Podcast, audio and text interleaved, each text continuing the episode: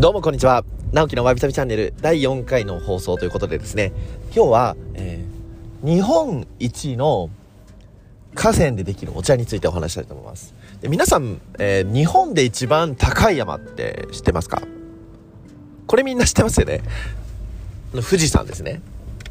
ぱ富士山誰もがねやはりあの好きですし、まあ、誰もがっていうとあれですけども、海外の方でもすごい人気があって、まあ登りに行く方もたくさんいらっしゃれば、あのあえて絵に描いてねあの飾るって方もたくさんいらっしゃいますし、あのやっぱり日本を代表するものだと思うんですね。で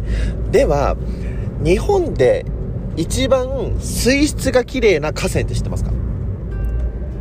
これ結構難しいと思うんですよ。で僕実際全然知らなかったんですね。で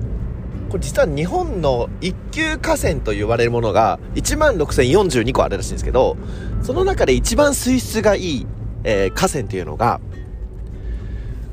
高知県にある仁淀川という川らしいんですね。で、仁淀川ってあの仁義なき戦いの仁っていう字に、えー、淀川、あの山水に定めるで、えー、淀ですね。で、仁淀川というんですけれども、まあ、ここの水が と, とにかく、えー、綺麗だと言われてるんですよ。で、これ場所はまあ高知の方になるんですけれども、あの、そこの、えー、まあ、奇跡の清流と呼ばれるまで、まあ、とても水、水質が綺麗だと言われていて、あの、美味しい水が、えー、飲めるんですけど、まあ、そこの山あいで作られるお茶があります。で、まあ、高知といえば土佐茶というお茶の種類があるんですけれども、そこの山あいで作られる、えー、山の斜面のところで作られる三分の茶というものを、えー、今回買ってみたんですね。あ、こんなところでできる、あのー、お茶もあるのかというところで、まあ、いわゆる山茶と呼ばれるものなんですけれども、で、このお茶飲んでみたら、すごく、あのー、好きな味だったんですよ。で、まあ、何がすごい好きかだったかというと、その普通美味しいお茶と呼ばれるものっていうのは、まあ、結構渋みとかあの苦みが結構少なくて、いわゆる甘みとか旨みがすごい凝縮されたものが高級なお煎茶になるんですけれども、こちらねちょっとその、えー、もちろん甘みと旨みもあるんですけれど、それがありつつこう程よいこう渋みとあのすっきりした渋み苦みっていうのがあって、まあ口の中がすごいさっぱりするんですよ、飲むと。なんでそういった、あのー、まあ、あんまりこういう甘ったるい感じの方がそんなに好きじゃないなっていう方は、すごいおすすめです。で、これじゃあなんでこんな味が作れるんだろうかなって考えたときに、まあ、やはり、そこの水が大事だということに気づいたんですよ。で、やっぱり水、お茶もこの抽出するにおいては、まあ、とにかく、入れるための水も大事なんですけど、要はきゅうわり水なんでね、いうところもありますが、その作られるその土ですとか、そういうね、植物に与える水っていうのもやっぱりいい水の方が当然いいわけなんですね。で、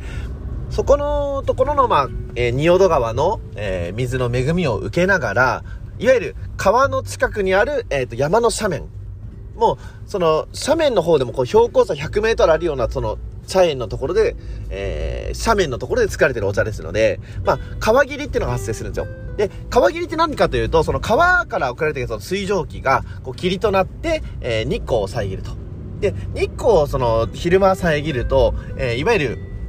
うん、そういう苦味とかの成分が、あの、カテキンとかがあまり作られなくなって、あの、旨味、甘味、テアニンとかが凝縮すると言われていて、あとは、その香りがよく立つと言われてるんですね。その、なぜかというと、その、昼と夜の後、寒暖差っていうのが生まれて、あの、美味しいお茶が作られると言われてるんですよ。これはもう紅茶とかも一緒で、あの、スリランカとかと、その、ハイ、ハイグロンティーとか、ミドルグロンティーとか、えー、ローグロンティーとか、その標高差によ、あの、標高によって、いろんな種類のお茶があって、やっぱりそういう、えー、山あいの方だと、えー、香りが、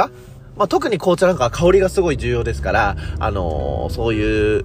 ね、あのー、標高で変わってくるという形になります。で、まあ、こういう形はいろんなね、あの、お茶の種類があって、うーん、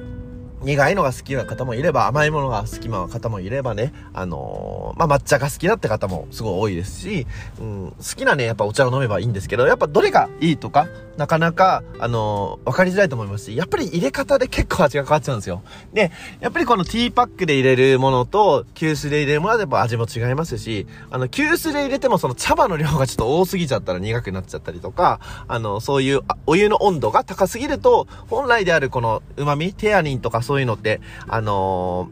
ー、そこを引き出すためにはやっぱななじゅうど、はちじゅうどで入れるべきで、きゅうじゅうどとかで入れちゃうとやっぱりこの苦味が、あの、出ちゃうので、あの、なかなかわか、そのお茶の良さが分かりづらくなっちゃったりするんですね。なんでそういう、まあ、こうやったらいいお茶、美味しくお茶が飲めますよとか、そういう情報の発信もどんどんできていけたらなと思いますので、あの、まあ、とにかくね、あの、今の時期、あとは花粉症すぐめちゃくちゃ大変で、僕もね、あの、たまにこういったやっぱ目がちょっとしょんぼりしたりとか、くしゃみするんですけど、でも結構意外と大丈夫で、っていうのはやっぱお茶いちにちさんばいぐらい飲むんですよ。で、やっぱその中メチル化カテキンがアレルギーを抑制してくれるっていう作用があるんで、まあ、そういうところはお茶をね、どんどん飲んでいただければ、結構、あの、そういう今、花粉症辛いよーって方にはすごいおすすめです。はい。ではね、今日はあの、このくらいで終わりにしたいと思いますが、いかがだったでしょうか。またね、あのー、この日本茶のいろんな種類ですとか、抹茶の種類、いろんな歴史などをですね、話していけたらと思いますので、あのー、今もうさんがつですね、もう卒業式のシーズンになりまして、あの、こんな時期にですね、こう、これから成人になれるか、なる方とか、あのー、社会人、いちねんめになれる方は、とてもね、すごいいろんな不安があるかとは思います。ただ、あのー、一人ではないですし、周りの方もそういった状況もありますし、うん、まあその中で、えー、もうこの現実っていうのは変えられないわけで、その中でどうやって、あのー、暮らしていくのかとか、どう楽しさを見出していくのかとか、どうやってね、どういった仕事で、あの、社会に貢献していくのかとか、そういったところで、まあ、今できることをですね、あの、最大限やっていくしかないんだと思いますので、まあ、それはもう一人ではね、やってたら本当に辛いこともありますから、あの、気の合う友人、もう本当に一人や二人でもいいんです。そういった方にはいろんな話をしてですね、あの、しっかりと、あの、一人で抱え込まずに、いろんな話を相談をしながら、仲間とか、家族、恋人、友人と、あの、一緒に乗り越えていきましょう。うん、それではですね、今日も一杯のお茶に思いを紡いで、ご清聴ありがとうございました。では、それではまたお会いしましょう。バイバイ。